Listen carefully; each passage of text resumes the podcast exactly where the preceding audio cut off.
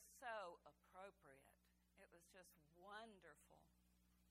It was just wonderful. I want to share with you first the scripture from Isaiah.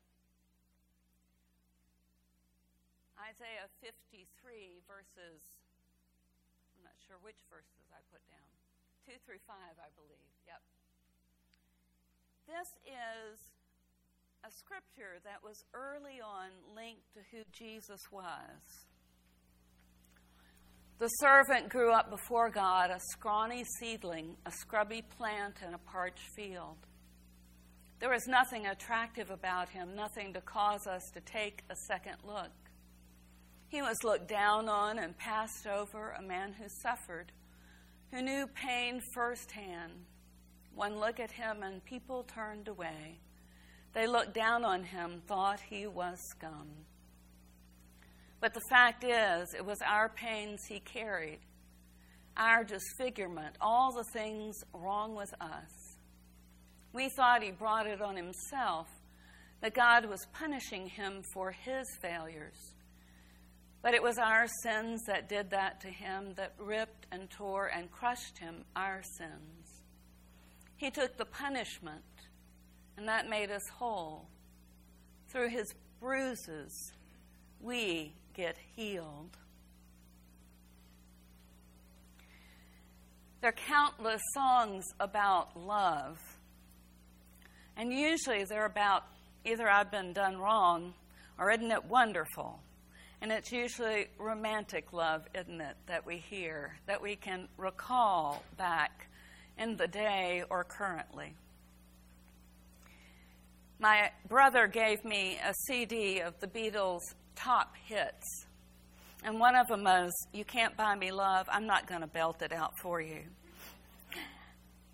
But the refrain goes, Can't buy me love. Everybody tells me so. Can't buy me love. No, no, no. No, no, no. Rarely do we talk about the cost of love because love is, in reality, free isn't it? You can give it, you can receive it, but we don't think about the cost of it. The cost is usually in terms of compromise, when you live with another person, when you have to share the bathroom, where you have to learn to share your toys. Some of our first fights, maybe not in your household, but with two brothers, was what game are we going to play? Who gets excluded? You know, two against one. Um, who's going to play this game first, and when do we get to play my game? So the first little sacrifices are about taking turns and sharing. It takes years to learn that one. The cost of love is measured in tiny snippets at first. But then we see the cost in families when someone's sick and we sit hour upon hour making sure that they get to the bathroom on time and washing the sheets. I can remember with my son, he had an upset stomach and he couldn't go to sleep. So we had recorded Mr. Rogers in Sesame Street, and it seemed like I sat in that chair with him for hours. Of course, it happens at 2 in the morning, you know, when you have to get up and take care. But we do that because we love. And we want our children to be safe. We want our family to be safe. If you love a person, we listen to them, whether it's the chattering child. I tell you, my grandsons fight for the floor in terms of who gets listened to. It's kind of like, no, it's his turn right now. No, okay, you've had your say. They, they're both just wanting to tell so much about the world. And we listen. And we listen to those whose lives have been shipwrecked. And there's no relief in sight. We do that out of love. Love sets limits. Love disciplines. Love rejoices. Love suffers. God sets limits. God disciplines. God rejoices. God suffers. We see that during the events of Holy Week. Jesus is the fullest revelation of God, and God limits God's self and chooses suffering over dominance, chooses the way of the cross over military might, chooses to stand up to the money changers in the temple, and forgives his enemies. Now, I don't know if any of you have ever had to forgive something. Is it easy? It's really not. I mean, I don't know about you, but there's a certain kind of inner turmoil about letting go, getting back at somebody, letting go of the wrong, letting go of the little tape in your head that goes round and round about who said what to Nellie and why they were wrong. Am I the only one who does that? No. There's a certain kind of suffering in forgiveness. And in a sense, to take on the cost of the hurt and to let the other person go. In Les Miserables, there is a priest who apparently in the book, I haven't read it for, I haven't read it, I don't think, but apparently he's the first part of the show um, and the first part of the book. And I'd like to show, or I'd like Chris uh, Curtis to show this clip for us.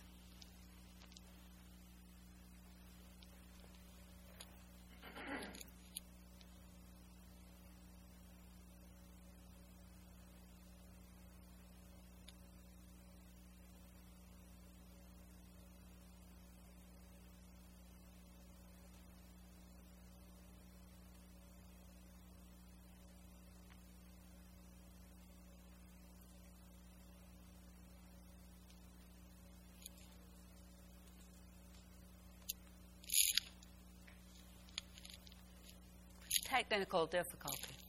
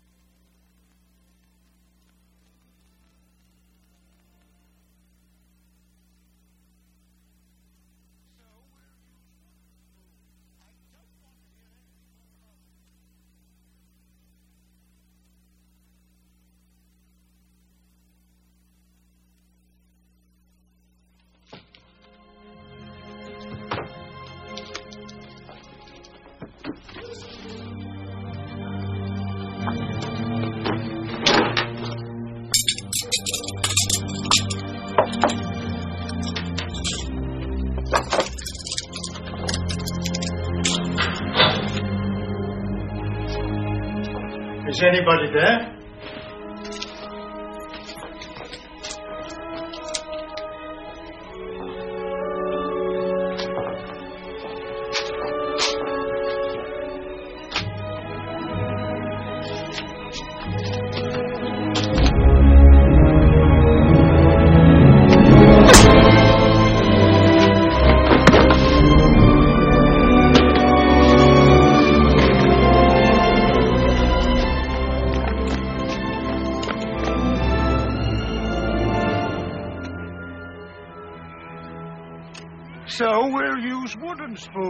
I don't want to hear anything more about it.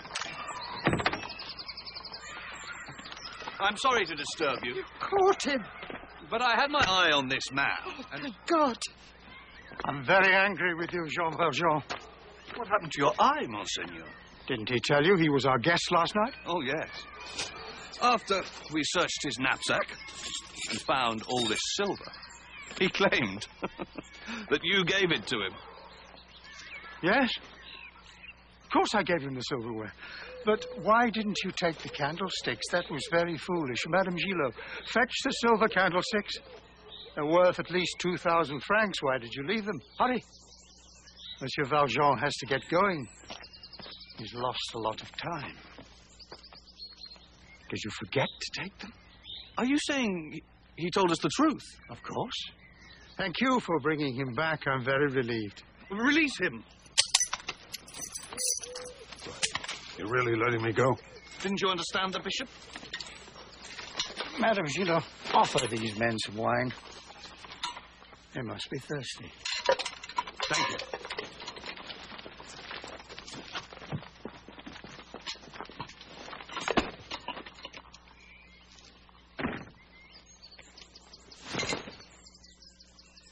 And don't forget. Don't ever forget. You've promised to become a new man. Promise. Why, why are you doing this? Jean Valjean, my brother, you no longer belong to evil.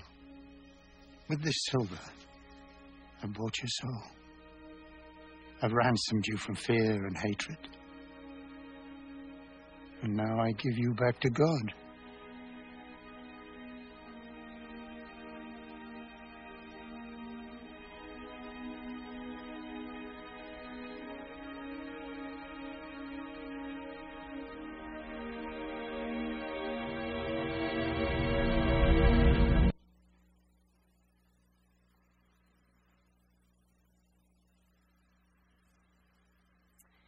In this clip, we see a dramatic form of love, of Christian love, of the person who not only does not hit back and does not demand the property back, but gives what is the only thing he has left of the family silver to a man who'd been in prison for a long time for stealing a loaf of bread. And it is this act of forgiveness that changes Jean Valjean. The forgiveness precedes him saying he was sorry or paying for his crime. It liberates him, it redeems him to have a new life. It's one of the things we believe happens in Jesus Christ in, on Good Friday. That in the face of forgiveness, of Jesus' forgiveness, then we are liberated to become new people. We are liberated because Jesus takes that costly guilt upon himself as does the priest, and frees us to become new people.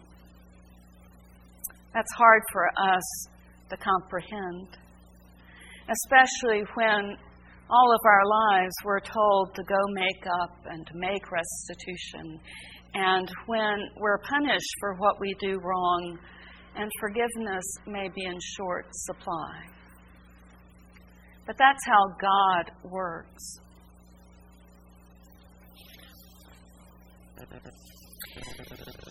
In Florida in 2002, Eric Smallwood was Smallridge was driving drunk, and he hit a car with two 20-year-old women in him, and he killed both of them. He was sentenced to 22 years in prison, and one of the young women's mother, Renee Napier, said at the time that at least this was a measure of justice. That she is a Christian. And after a time, she began to think about forgiving him because that's what Jesus taught. And so she wrote him a letter telling Eric that she forgave him for the death of her daughter. And Eric said it was like a, a huge weight that was taken off his chest because every day he relived the incident and he wished that it had been him. But her forgiveness opened the door for him to, for the first time to say he was sorry. Forgiveness preceded the apology, the seeking to do better. There was no way he could make it better. He couldn't take back his sin. But he began a journey of forgiveness with Renee. And after eight years in prison, remarkably, the prison allowed him to go out for a few hours and to meet on stage with Renee. To talk to high school students and college students about the dangers of drinking and driving and about forgiveness. And they began a program together of witness to thousands of young people. The forgiveness that Renee gave to Eric freed him to somehow begin